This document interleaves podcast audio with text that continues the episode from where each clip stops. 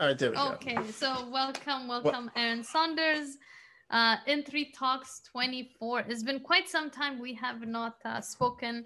Um, so, just as we usually do, give us a little bit of an update of what's going on within three and um, and also with your other business clearly innovative and what's uh, what's going on with aaron saunders in 2021 because you haven't spoken to your audience since the, the start of the year okay so on the in three talks platform we'll start at the top in three we started off our um, capital one sponsored program of uh, entrepreneurs that we're working with to kind of take them through our normal cohort excited to kind of get back at that. We haven't run a program since what was I think last spring, last summer, last yeah. summer. So it's kind of good to get get that that energy, that that food for the soul mm-hmm, that you get working with the good and the bad of working yeah. with you know mm-hmm. entrepreneurs uh, trying to kind of figure out what their business is grow their business create their business come up with appropriate strategies for success so it's good to get engaged with that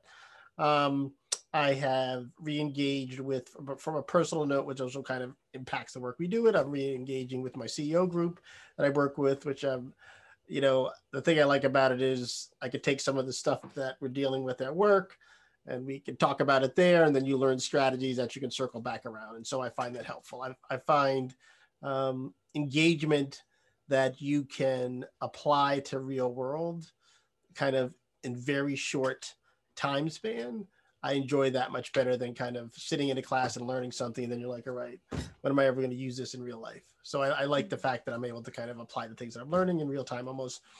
I'm um, clearly innovative is still, you know, cruising along well. I think actually the last time we spoke, we had hired a um, an apprentice. She was with us for about three months and she's since moved on and got a good job. Had a great experience with her. Um, she did give us a referral to another gentleman who just started, what's today, Wednesday? Yeah. She gave us a referral to another gentleman who started on uh, Monday and, and he's moving along fine. Another, I'll take a detour on each one of my updates. So I'll take a detour now here that um, there was a post that I saw on LinkedIn from Kapor Center. I think it was mm-hmm. Kapor Center, which I'll add a link in the uh, podcast where they were just talking about how like the, the big companies have just done a horrible job on um, diversity inclusion in their apprenticeship program. And you know it's just i just find it dumbfounded. Like i literally just send out a tweet. Like literally just send out a tweet and i'm able to find you know apprentices right mm-hmm. it's really mm-hmm. not that hard and you know as i said in my response we're a small organization we got less than 10 people in our organization and if we're able to manage right now we're just managing one at a time um, and that's while doing our other jobs, right? These organizations can afford to hire a person to put yeah. together an apprenticeship program and run it. Like we're absorbing this apprenticeship in our normal day-to-day operations and figuring out how to add value for them. And when I say so much value that someone who's gone through it actually referred someone that she knows to do it also, right? Mm. So if it wasn't adding value, she wouldn't be telling these other, like this this other gentleman is someone that our first apprentice had gone through a boot camp with. Oh, right? interesting. Yeah. So she went through a boot camp, was looking for work. And while she was trying to find full-time job, she found out about our apprenticeship and she wanted to kind of get experience really working on projects. That's what we do. We put them mm-hmm. on real mm-hmm. projects.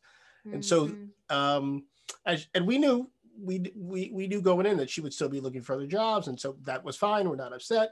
Um, I think we just ask folks when they come in for like a two, it's either a two or three month commitment.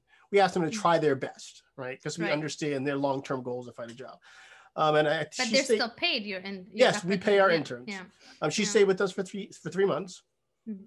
but she actually recommended someone else that she knew to say, "Hey, there's value working with these guys. You should go check them out." Mm-hmm. And so mm-hmm. we're working with this gentleman right now, and so I'm, I'm excited about that. And you know, once again, that's I get my energy off of doing this type of thing, just like I do working with the entrepreneurs. Um, so that that's good. Um, our, our services business is going well. Hopefully, we will um, get mm-hmm. to announce some um, interesting projects that we've worked with with two, actually three small businesses right now. Um, interesting enough, I think you'd say they're all like, are they all in the services space? You say that? Mm. Yes. Yeah, yes, so they're they they're all in the services space, and they're all kind of in the sweet spot that we talk about all the time, which is about tech enabling existing businesses to add value, right? So that's Mm-hmm. that's uh, what all of these solutions are. Um, we so that's clearly innovative. Spoke about IN three. Um, the uh, futures written in code brand under IN three. Well, the brand that came out of IN three. Um, we've announced, and hopefully you guys will start to see more in the press and kind of more uh, just more out there on social media about this program. It's our MVP MVP Business Boot Camp, where um, I think, and you can help me on this, Rahel. I think that in in three labs focuses more on business and tech, Right. and we're kind of kind of shifting the weight with the MVP boot camp, where it'll be more of a focus on tech, but with some validation around the business to make sure that we're building the solution that's kind of aligned with your business goals, right? Absolutely. Right. So that's kind of so we'll have a little bit of the um, requirements, validation stuff up front so that we're making sure we're building the right thing. And then we'll focus a lot of time on um, providing overall group support and individual support for um, uh, companies to build out an MVP. Mhm. So that's the, um, we'll include the link below on that. And what else has gone on? Um, we're continuing. I have some conversations coming up with other, um, what's the word I'm using now? Institutions. Mhm. we're continuing our work of having conversations with other institutions about Mhm. providing um, programs and services in the um, uh, ecosystem building innovation space, uh, Mm. which is kind of, I would say, the where where we're moving with IN3 into more of a service provider and less of a operator of a physical space. Right. Mhm. Um, Mhm. And so we're, we're pretty excited about that. It gives us a lot of flexibility. Um, I'm excited that we're actually having conversations with people um, outside of the district. So Mhm. we're, you know, a big goal for those who've been following us was always to expand the N3 brand kind of nationwide. Yeah. Um, and so we're having conversations with people in Maryland. We're having conversations with people in Atlanta. Um, I've had some conversations with people down in Florida. Um, so we're, we're just excited to, you know, just to start to have the conversations with folks. Um, so it Mhm. demonstrates that people see value in the work that we do um, and they're interested with uh, talking to us about it. Uh, now we need them to get interested in paying us for it. Yes. then, yes. then, then we'll, we'll all be happy, right? Yeah, yes, absolutely. Because you're in business only when you get transactions. know? Yes, yes. I Yeah, say that yeah. to my friends. You don't have a got jobs, Yeah. you get your first paycheck, right? Yeah, absolutely, absolutely. If not, you're a nonprofit, and even Yes, a and, nonprofit uh, needs to generate a you know e- revenue. Exactly, exactly. So you know, I mean, uh, thank you for that. In terms of, so you've touched upon a few topics. Uh, we'll definitely break it down. So we'll, let's start with uh, just off the bat in terms of the product development, because you said it's a technology. One of the things that you've always mentioned is that you, you need to be either tech enabled or a technology company. And your program, the Future Written in Code, uh, the product development is our community members have a lot of ideas, but they don't know how to make it into a technology. So elaborate a little bit more about what is the value that they're getting by participating into this uh, eight weeks uh, sessions, workshops to really do come out with an MVP of the technology solution Which with? Are- are we- understanding the business. We're talking about the Futures Written Code Bootcamp. Yes, yes. Right. So the basic, so the basic idea is that we've run Clearly Innovative for almost 12 years now. And we've worked with a lot of entrepreneurs who might have some technical capability and have a basic understanding what they want to build, but can't get it kind of to that next level. Mhm. And so that's what we're trying to do. Um, so from a technical perspective, what we're doing is we're utilizing the tools that we use every day at Clearly Innovative, which is Ionic Framework, and we usually start out with Firebase or some other, you know, um, database as a service is the term that I'll use. So we're not building out a full-blown black back end. We're going to leverage one that exists already to save money, and we're going to focus more on, you know, what is the first solution that I'm going to deliver that's going to demonstrate value to my target audience and then also demonstrate value to potential funders or whatever I need to help me move to the next place with the development of my solution. Mm-hmm. And so that's where the combination of the technology support that we provide, which is um, how do we build the solution, as we say, innovatively, clearly innovative, right? How do we build right. the solution mm-hmm. um, and make sure that we're spending our dollars where they need to be? And I'll give a perfect example on a gentleman that I just had a had a talk with um, that I should have charged, but I'm going to figure out how to charge people for. Mm-hmm. Um, he's we're having a I know him personally. Um, and he wants me to help him build out a solution. Mm. And he came to me with a solution and um, it's too much, right? He just simply doesn't have the money to build everything he needs to build. Right? Mm. But you know, through a back and forth conversation, which is the type of thing we're going to do in the boot camp, I helped him to understand where's the right way to where's the best place to spend your money so through back and forth conversations we came to the conclusion that the most important part of the solution is how you're onboarding clients right yeah right yeah. Yeah. and so instead of doing all this other nice stuff to make the app do this and do that the money should be spent on onboarding the clients and mm-hmm. making sure that that experience is the best experience in the world because then that's that's where the value add is in the solution and onboarding the clients and getting them happy and getting them to kind of enter the information the other stuff is just basic blocking and tackling right mm-hmm. and so if you mm-hmm. spend all your money into basic blocking and tackling and you have this kind of basic onboarding experience yeah. what do you get yeah you right? know one of the main things that you you know we talk about also uh, especially after these inclusive innovation labs is a lot of people don't think it through and this is one of the the add value that you bring is that from a product development perspective what you're doing is you're breaking things down hmm. right mm. and you're saying these are the phases you're onboarding that you're mentioning but what is the value an additional value that they're getting through this uh, future written code uh, bootcamp is that you'll be they will will all, uh, we are also integrating the business aspect think about yes. the processes and the systems uh, and the features because from because you're thinking it through from a from a wealth of experience you know i call you the tech guru of or should i say the veteran and so as a veteran you've been you've built so many solutions that it's easy for you to kind of map out what the product right. is um, and so can you just give us a little bit uh, in terms of uh, when do you expect to launch uh, like when is it, where they can go to find out information so about this and then uh, how much it will cost? Applications are open right now. I think i don't have it in front of me. I think the uh, introductory price that we have is what is 475 is 475 which will be the price until i think the middle of march and then it pops to like 600 and change. Um, it's i think as we said it's it's an eight week program First two weeks will be focused on um, requiring requirements and making sure we're defining what we want to build. Um, then the next four weeks will be focused on building. It'll be a combination of, for lack of a better word, lectures where I'll talk about. Um, we'll do a combination of talking about and developing uh, the scaffolding for your for your solution. This will all be based off Ionic framework. The assumption is that you will actually be building it and we will mm-hmm. be supporting you as a technical resource to help you build it, answer your questions. Um, those questions will be answered in the group setting during the um, hour-long sessions during the week, and then there's also time for one-on-one sessions. Uh, we've we believe that we're supporting up to two people from each team to participate. So if mm-hmm. there's a mm-hmm. product person and a technical person, they both can kind of be there for the whole journey, which we also think is important. Um, too often it's it's it's weighed one side or the other and both are just as important through the product development phase.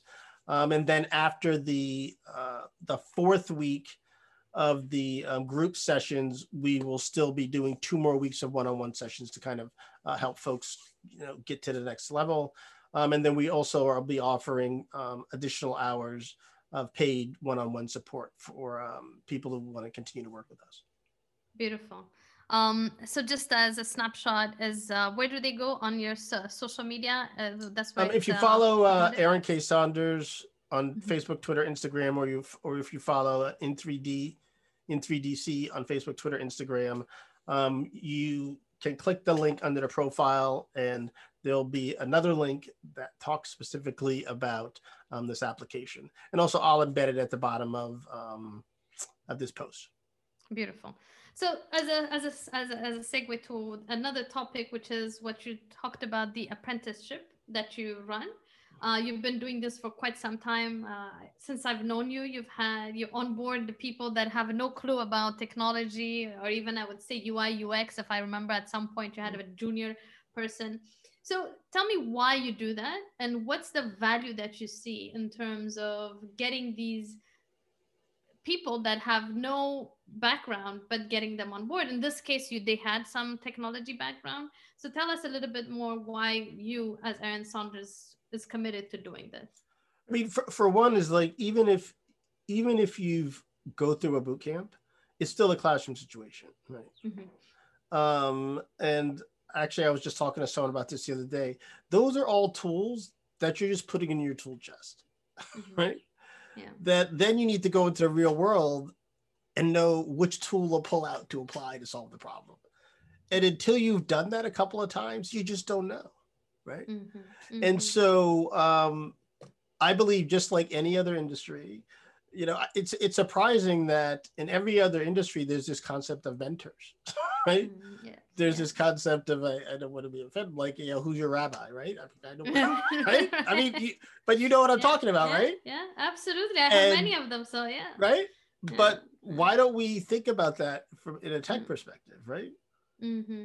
Mm-hmm. Everybody knows that um, getting a job through um, what's the word uh, through a relationship or someone who knows someone is you know increases the probability of success right.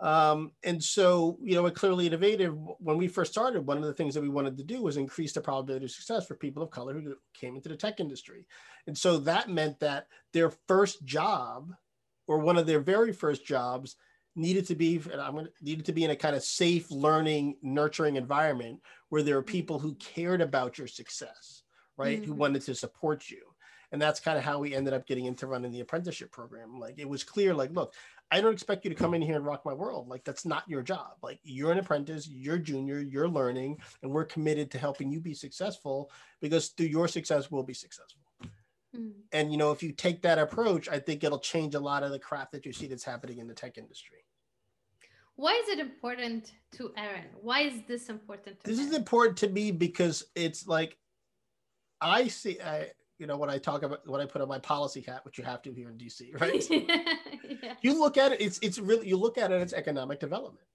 Mm-hmm.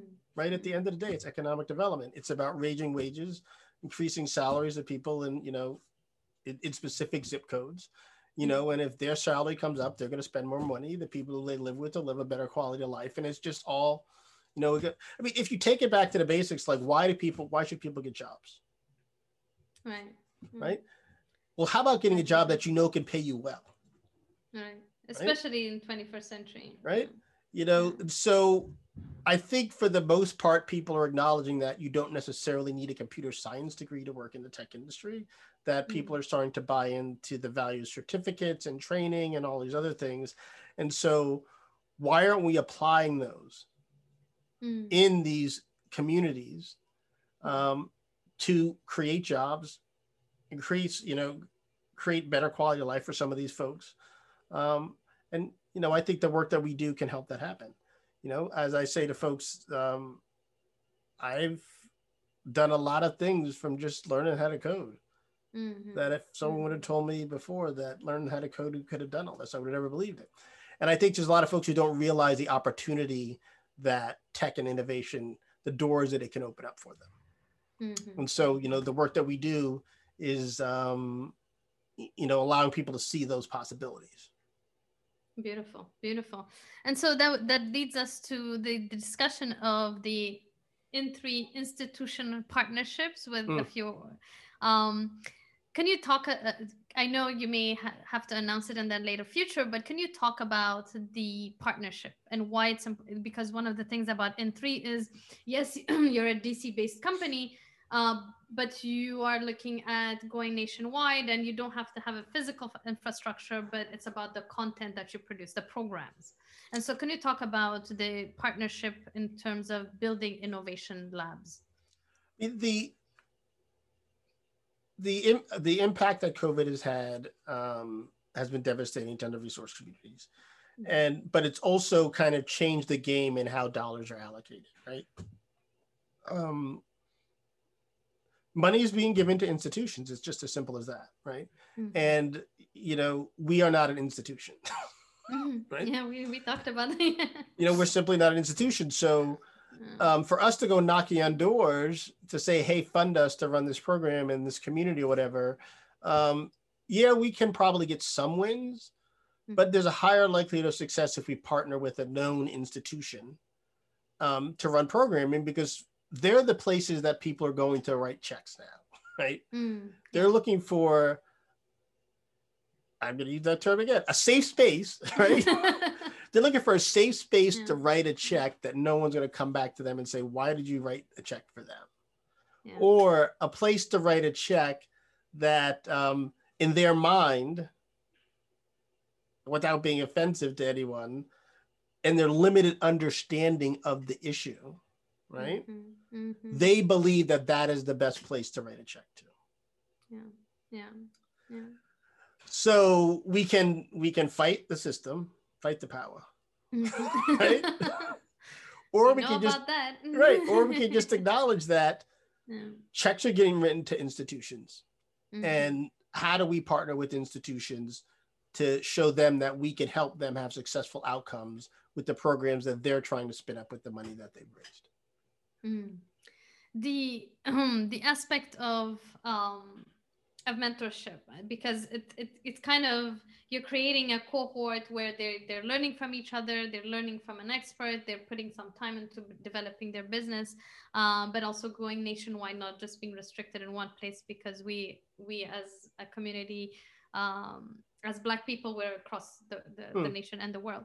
Um, but I want to talk a- about a bit more about the component of mentorship, uh, because I think one of the added value that you bring in all the programs, both in Future Written in Code and the innovation in labs that we, we run, um, there's office hours, Mm. and those office hours are kind of these speed mentoring type of thing. Uh, talk about the importance of mentorship. the one of the things that you find is that um, I see it when I work with um, technologists or developers who want to get into coding, and you see it sometimes with entrepreneurs, is that there's just not the level of confidence Mm. that's needed to have a successful outcome. Um, there's a level of risk aversion Mhm. um, because they just haven't seen enough examples of individuals that look like them or have come from where they've come who've been success, or um, because they're just afraid to fail and they don't think that they'll be given a second chance, right?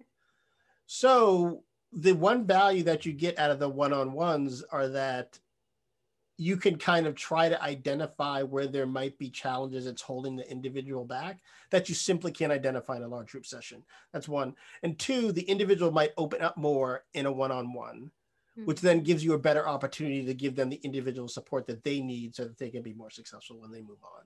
I mean, a lot of this hustle is just about confidence, Right.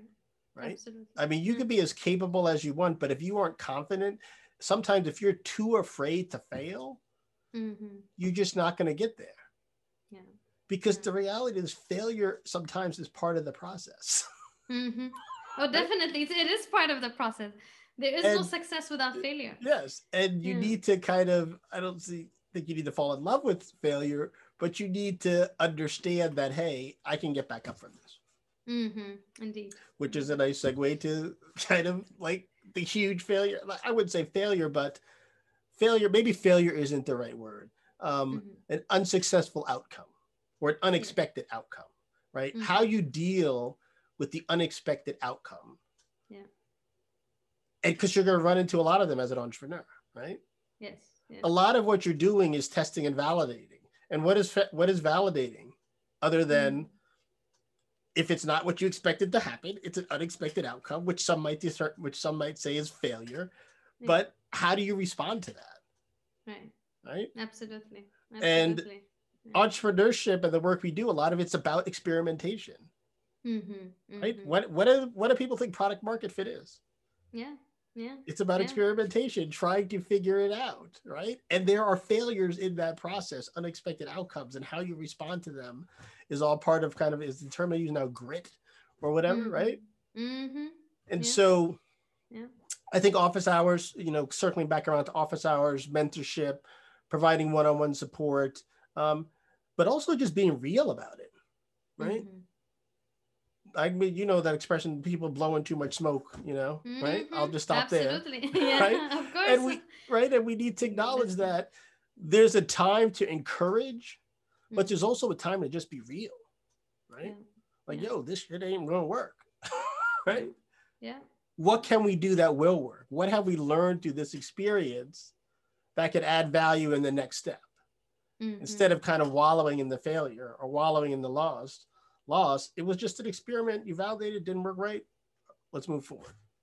yeah good you know i was going to come to that eventually building up to, to to the importance of and so on so let's talk about the big elephant in the room Mm. right is uh the recent uh announcement from um in three in regards to uh, a partnership that uh, your company uh, has had invested in for over a year uh, facilitated the relationship and the partnership with the different stakeholders to make this uh, thing happen.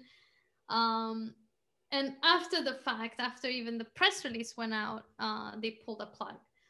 Uh, so do you want to talk about it? Uh, you know, we we took some time before, uh, you know, a couple of months. I would say a month about. It's all been a, a Mhm. month, right? About almost Yeah. a month now. Um, since this thing happened, uh, or should I say, three weeks since this thing happened. Um, so let's talk about it. You know, and it, it comes to the entrepreneurship journey, right? It relates to the entrepreneurship journey. Um, you know, I know it very closely because I was involved in it, uh, you know, through the process. So can you talk about for people who are saying, "Wait, hold on, what is this about?" Tell us a little bit what happened, whatever you want to share, right? I mean, the uh, briefly because I'm Yeah. trying to kind of I'm trying to move on, right? Yeah. Um, we spent from August, March. March was the initial conversation, Yeah. um, but then at some point we were having regular meetings, Yeah. weekly meetings, Yeah. um, working on a project with Howard University and Fiserv to run a in three labs in partnership with them um, to support Howard alumni and current students to take them through our program. Um, furthermore, Fiserv had committed to forty thousand dollars in cash prizes Yes. to the top three companies that went through the program. Mm-hmm. Mm-hmm. Um, and as as Rahel said, after multiple hours, you know, spent mm-hmm. um, constantly being reassured we would be getting paid, mm-hmm. um, even being told to invoice them. mm-hmm. Absolutely. Uh, even after telling all parties involved that we were concerned about not getting paid. and being reassured by everyone we would get paid. Um, the program was announced, a press release went out. Two days later, it got pulled. We basically got shut down by Howard. We received no real explanation for why, and we have not been paid, and the program has been killed. Uh, well, our partnership has been killed. Yes. Because they And- have the design of our program just Right. as a, Um, yes, because the, remember, the whole way this was set up was that we were running the program. mm-hmm. right? We were Mhm. taking our program and running it based on specific requirements that they had on who would participate. Yeah. We did the press release. Mm-hmm. We uh, laid out exactly what the program. We it was set that we were going to interview and actually select the entrepreneurs that would participate, and we were going to run it. So it was basically our program paid by somebody else with Howard's brand on it. I mean, in a nutshell. And like I said, they killed it. And um, I don't ca- I don't really care that they killed it. That's okay. How they did it is what I find problematic. Um, and there's someone I know in the community who kind of wrote a blog post about it. And um, you know, he told me, you know, he he responded on his blog post because he said people were coming at him for calling Howard out. And you know, he said it best. He's like, if we can't hold ourselves accountable, right, then we have a bigger problem. Mm-hmm. Right. Absolutely. And he and and this gentleman, he went to Howard. He says, I love Howard. I love my university. He says, I shout out HU proud. But he's mm-hmm. like, I need to be able to call them out when they're not right. And he's like, what mm-hmm. they did and what they're doing here is just not right. And what I say is that if it, if a PWI, or for those who don't know, if a predominantly white institute did this to any other black organization, folks be hollering up and down the street. Yeah. Yeah. And so my point is that there needs to be accountability all around for everyone, right? If I do something fucked up, y'all should hold me accountable. Mm-hmm. Right. Mm-hmm. And, yeah. you know, if our institutions do things that aren't right, they should be held accountable. Mm-hmm. And um, to, just to end it on that, we just got to do better as, as a, you know, we just need to do better. right. Yeah. Just as simple as that. And, and stop making excuses. Yeah. Right? yeah no it, it's it's good uh, in terms of i fully agree with you and, and this is something that you and i have spoken offline in regards to holding you know black legacy organizations accountable for things that they do and don't do. Um, you know you give them their kudos when they're doing right but when they're doing something faulty they, they should be uh, a little bit more responsible and astute in the way they do about it because uh, all of us are committed to building the black community and mm. empowering and you know the economic development and, and social justice and all. So lovely. Thank you for for sharing your side of, of the story. This is the first time you're actually echoing it. So uh, thank you aaron for allowing me to ask you that question. Uh, so now let's segue to something that is a little bit more interesting should i say. Um, let's talk about you mentioned uh, what's going on with aaron you said you have a ceo group what is what are you doing with that ceo group? I mean i, I find it quite interesting. I know about it because you share it with me. Uh, please tell your audience about what's your ceo group how it has benefited you. So i have a ceo group uh, that i participate in. Um, it started out with me just doing one-on-one you know coaching sessions. And um, the gentleman that i work with has kind of created a um, a, a ceo group know everybody's got it just because of covid. And so you know what we do is we have um monthly we do two sessions a month. Um one is online and one is in person. Um he's kind of hand selected from other ceos that he other ceos and senior executives that he has coached. And he's kind of handpicked to put together people that he think can benefit from being in the groups together. Um, and we work on the interesting thing is it's not about it's not all about coming in and focusing on kind of numbers and business strategy and all these other things. It's more focused on you knowing you and understanding you better so that you could be so that basically you could perform at your best level. Now, mm there's nothing wrong with leveraging the resources on your group for help and support around specific business related issues or even you know the gentleman who runs the program like he's more than happy to sit down with you and talk to you about your business strategies review your pitch deck and do all other stuff but a lot of the emphasis is on you as an individual what goals you are trying to accomplish and really understanding who you are as an individual so that you can then understand what's holding you back mm. but then also understand how to leverage your strengths to help propel you. So, mm. Um, and it's it's helped me a lot with um, probably I would say the thing that it's helped me most with is being more confident with the value that I add. Mm, absolutely. If nothing else, I mean, Rahel, we've worked together for years. And, yeah. yeah. I mean, we've worked together for years, and I've, I, I mean, we've even had discussions where you've noticed my change. Um, it's being more comfortable with articulating the things that I know instead of keeping it all in. And you know, the other thing I'm pushing is to try to get better with, um, you know, my my uh, my interpersonal skills. Mm. Um, it's it's it's uh, yeah. so you know, i mean i mean it's it's um i'm happy that you you know you tell me you share this part of it and absolutely because i think knowing what as, as I referred to you, the veteran, the, mm. the tech guru, and so on. There are many things that you don't outright say to people, or that you demonstrate that you, you know, you don't have a bunch of plaques around you went to NYU to get your MBA, but you, there's no way you go into your office and there's no plaque or anything, right? But you have all these accolades and I remember even going into your office, you may have an award, but it's like put it in some drawer. You know? and so you just and so these are parts of building your brand and yes. you know knowing that the the rest of the world sees the value in you, but you, you're just like, this is not what's important to me. The impact is important to me. And so let's talk about why uh, so you know and i appreciate the fact that you're sharing about the mentorship that you're getting with the circle of ceos that you're going and the thing i want to touch on i want to share on that is it's like there's there's this culture sometimes um i don't want to generalize so i'll just say men yeah. i won't say black men or Asian. i'll just say men yeah um sometimes there's this this this feeling that asking for help indicates some sort of weakness. Mm. Right. And then if I need help, then how can I really be a leader? Right. Mm. Right. Yes.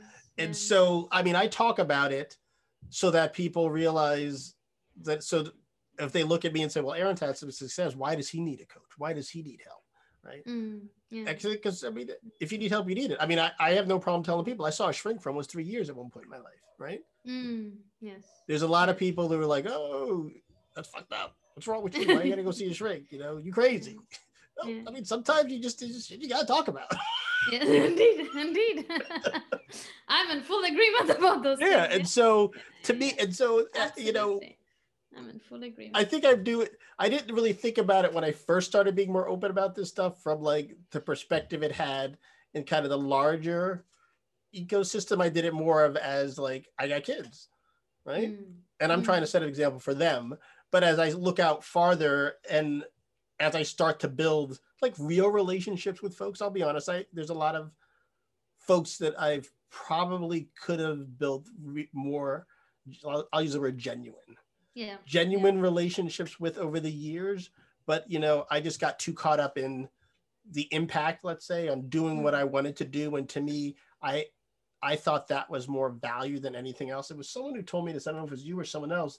And they said one of the things that a lot of um, folks like me don't focus on is they don't know when's that point in their career where you've done enough shit.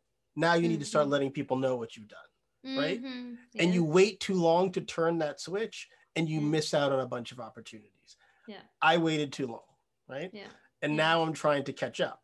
And part of knowing when to turn that switch is that's when you realize that people respect you and respect what you've done.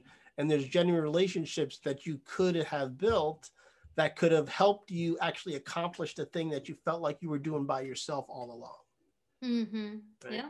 Yeah, absolutely. You you're definitely one of the last people to toot your own horn. That much I can yeah. say.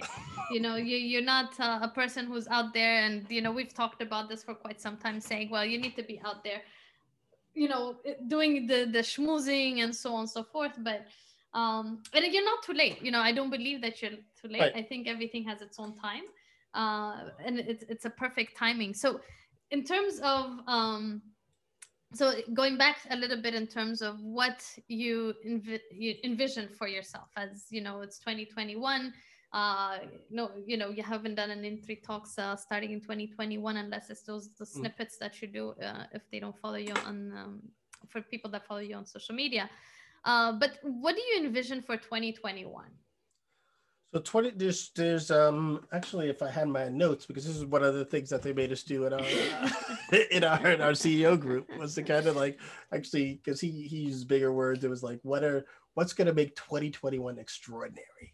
Mm, yes, I like that. I like that. Um, and I know I I don't have all of them directly right here, and I don't really want to read it part of me is like the things that I remember are probably the ones that I'll execute because I still remember them, right? Mm, yes. And I mean, a, a big part of it, I mean, was that, you know, I, I I don't know how many I said, but I said I wanted to build n number of relationships mm. that would help me accomplish the goals that I want to accomplish for 2021.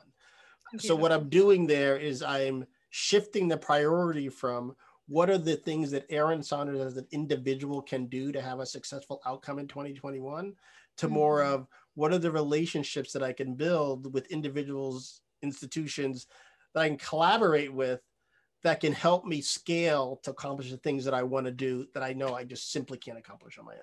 Like before, I just felt like I had to put all of it on my back and kind of get it mm. across the finish line.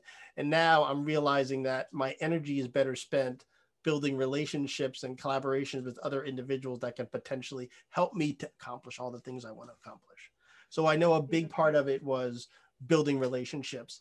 Um, other thing was, and I've made some good progress, and I need to make more. Was is is the um, focusing on the content creation around education, right? Taking a lot of the work that I've just kind of been doing here and there and kind of really focusing on it as a business objective, um, which I'm, I'm comfortable with the progress that I've made so far. I mean, we're in March. Yeah. I've pushed out um, three courses already on Udemy. Um, we're about to launch this um, business boot camp, I mean, this technical boot camp, which we've spoken about for probably two years. Um, and we're mm-hmm. finally getting that launched.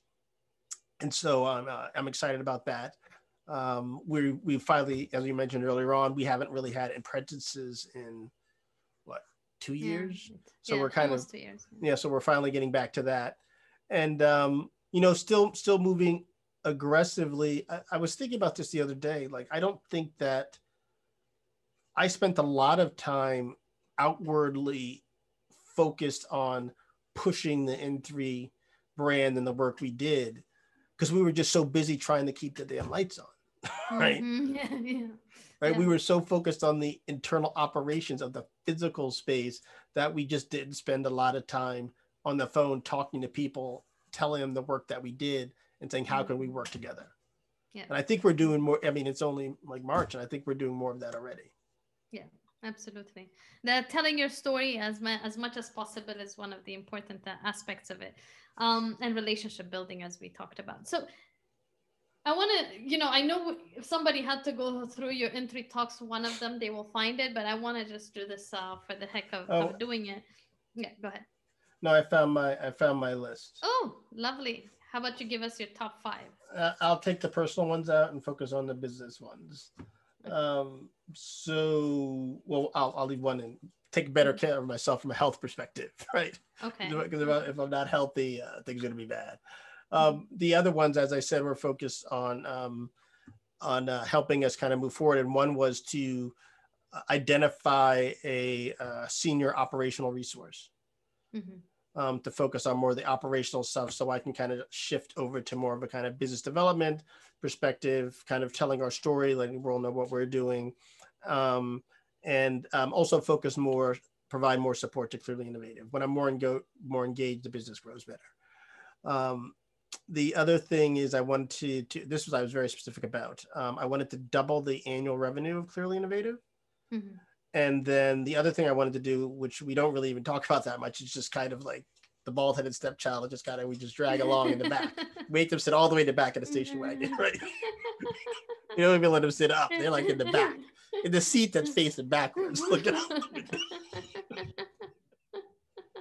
um, and that's our education business, right? Yes. Yes. I mean, I think uh, I was talking to Denise, our CEO, and she said like the best year we did our education business, which we never advertise. We mm. rarely even promote. Our best year we did was three hundred thousand dollars right? Mm. And I want to we want to double that this year. Um, the other thing that I may, want to make commitment to is have at least two speaking engagements. Mm. Um, uh, not not like podcasts or something like like yeah. on more on, on, on more well-known branded conferences or something. Two yeah. two speaking and actually and and specifically national ones, right? Mm-hmm. Like I've done mm-hmm. like the local circuit here in DC, and every now and then they call me to talk about it. It's like no, I want I need to do something more on a national level. Um, identify education innovation programming partners outside of um, uh, DC, mm-hmm. outside of physically DC, basically in the in the DMV region, kind of Maryland, Northern Virginia, um, and then also identify education innovation partners outside of the region, so across the United States, right? So I want one close by regionally, and another mm-hmm. one out, you know, further out. And then the last one we're still talking about internally is um, we're based here in DC. We're a minority-owned business, and we are not an 8A firm. Mm-hmm. And so we're we're still kind of trying to get our paperwork done for you know mm-hmm. the beginning of this year. But then we do want to sit down and have a real conversation about you know what will it take for us at least to get our 8A because we are here in a district. We are an 8A based firm. Um, mm-hmm. and so, you know, what other opportunities can that create for us? Beautiful. Thank you for sharing that. I and for those who don't know what 8A uh, is, because there might be some people who don't know what 8A is. um, actually, I don't know where the number 8A comes from, but I know it's a set aside for minority owned businesses um, that uh, certain government agencies have a certain amount of their budget that needs to be spent on 8A, spent with 8A firms. Yes. Exactly. And as a uh, minority. Yeah. Yes. And as a technology firm based in a district owned by a minority, mm you know, it's almost qualify. I, I qualify. Right? Yeah, exactly. It's just it's just it's just a process issue now. I should be just go yeah. through the process of filling out the paperwork and getting it done. Yeah, yeah. No, this is great. I, I think in terms of uh, we've we've touched upon uh, different elements, um, and I think for for entrepreneurs to hear you say, well, these are my my envision uh, list. Like these are my priority list. This is what we're gonna I'm gonna do for myself to grow my business and so on. So, um, as we're wrapping up, uh, is there any specific thing that you want to mention uh, in regards to certain programs or um, in terms of what you would leave some of the followers, audience members in terms of if you had to, to give them three key things to say, um, you know, you should do A, B, and C. What would be the A, B, and C? In regards to themselves or for, or for me?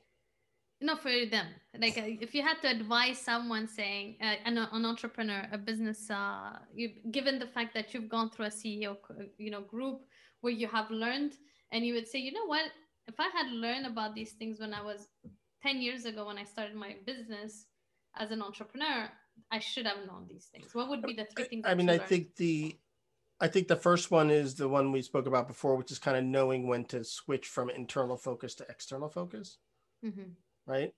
Um, a lot of entrepreneurs, you spend so much time building the product and that you're you're not you're not focused on the on building the market or even identifying the market right? I, mm-hmm. I i don't know where i read it. Actually i know where i read it. And i saw a video a video i included in our application from michael seibel and he was talking about um, he works with startups and he says to them where are you going to get your first customer? And a lot of them look at him kind of you know cross like they don't have an answer. Then he's like then what the what the hell are you building?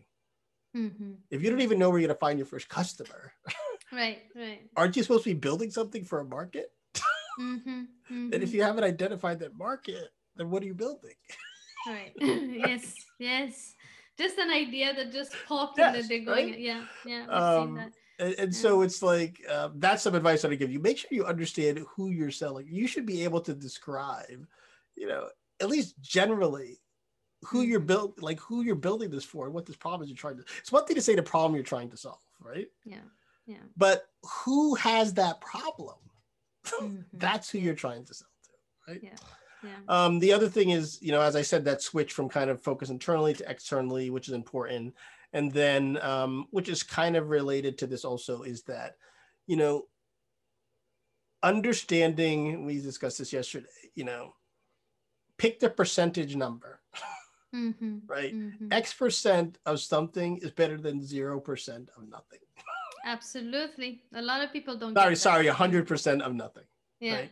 yeah. And so, being an entrepreneur is hard. Starting a business is hard.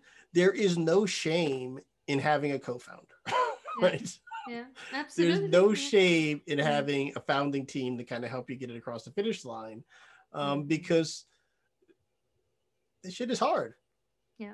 yeah. And yeah. if you're really committed to what you're doing and want to see a successful outcome, sometimes asking for help, adding people to the team who have the skills that you don't have, um, the, is the best way to get it done. And mm-hmm. I think mm-hmm. that a lot of time entrepreneurs feel like there's some sort of badge you get for, you know, saying I did this all by myself. Yeah. Yeah. Yeah. No, it's uh we need to learn to work with each other and work with with one another uh, collaborate partner as you're saying in terms of even as part of your goals so aaron uh, if people wanted to find you where do they go um, Aaron's Aaron K. Saunders, Facebook, Twitter, Instagram. I set up my Linktree on my um, Facebook, Twitter, and Instagram post. So when you click the profile, it'll take you to a long list of links that talk about um, all my technical work I'm doing, my courses, my videos. Um, it'll redirect you back to some of the work we're doing at IN3, applications for the boot camp. So everything is kind of is a jump off from my profile uh, link on all those social media platforms. Beautiful. Uh, which I, I wanted to just be, rewind a little bit in terms of what I wanted to finish as a sentence earlier on. If Aaron's, if they had to go back into your videos and earlier in three talks, they would find it. But let's do this quickly. Is um, Aaron, when did you start uh, coding? I started coding when I was in sixth grade.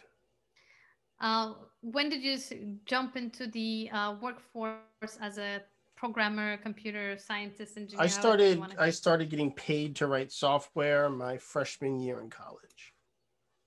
When did you? Uh, what platforms did you start that people just in the mainstream started finding out later on? I don't understand the question. Meaning, like uh, you told me that to be e-commerce, for instance, you were building. Oh yeah, I mean, I was doing. Um, actually, I that, if I think about it, really, you know, when I was a sophomore in college, I was writing a um, a retail system to connect the cash registers for a small computer shop in Columbus, Ohio. Mm. Um, okay. Actually, I always forget about that. So, like, we were connecting it to the register generating reports and actually trying to figure it out how to connect to the bank to do transfers. And that was in the 80s. Thank you. That's what I wanted to. Uh, have you gone uh, to different countries to run projects yes, and for so clients? and then um, I worked on the first Nike store.com, the first Disney store.com. Um, I went to Europe and I worked on Marks and Spencer's.com. I did some work for Verizon down in Tampa. I did some work in Chicago. I spent a year in California working on uh, the second version of the Disney Store.com. The company I worked for built the first Disney Store.com.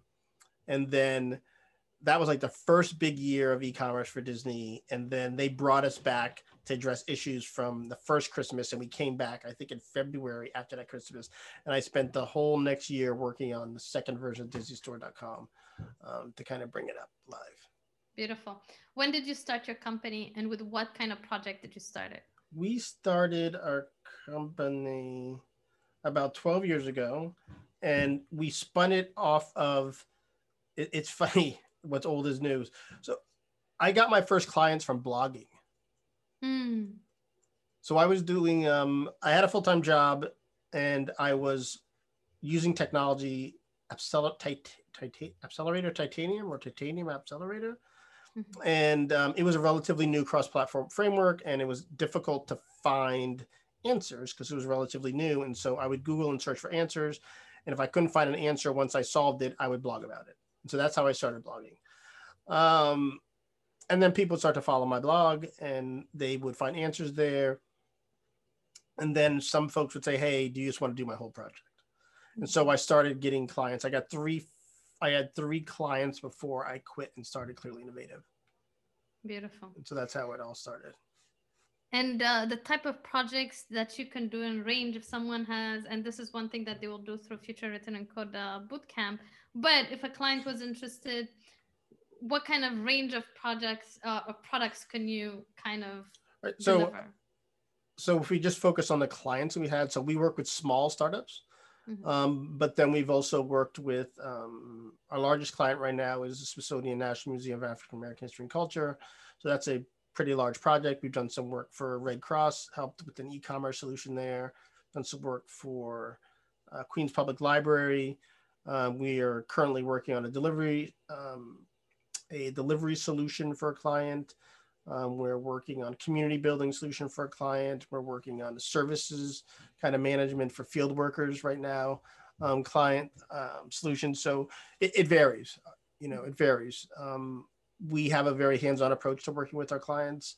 We, the same advice we give folks that come to our um, our boot camps about focusing on value add, um, sprints to add value, not trying to do this one huge like eight month long till you're till someone sees the solution. Um, uh, we meet frequent with our clients and we give them advice right? Mhm. we don't just sit down and they say all right build this and go off and build it. Like if we think it's wrong we will tell them hey we don't think this is right. We will recommend solutions for them.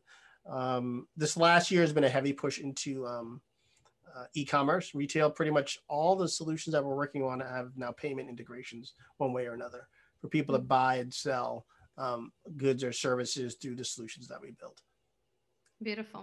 Well, thank you so much, Aaron. Uh, they can find you again uh, one last time if you can repeat it where they can find aaron you. Aaron k social a-a-r-o-n-k saunders s-a-u-n-d-e-r-s Mhm. um, on facebook twitter instagram Beautiful. Thank you so Right. much. thank you. Have you a nice one. take care bye now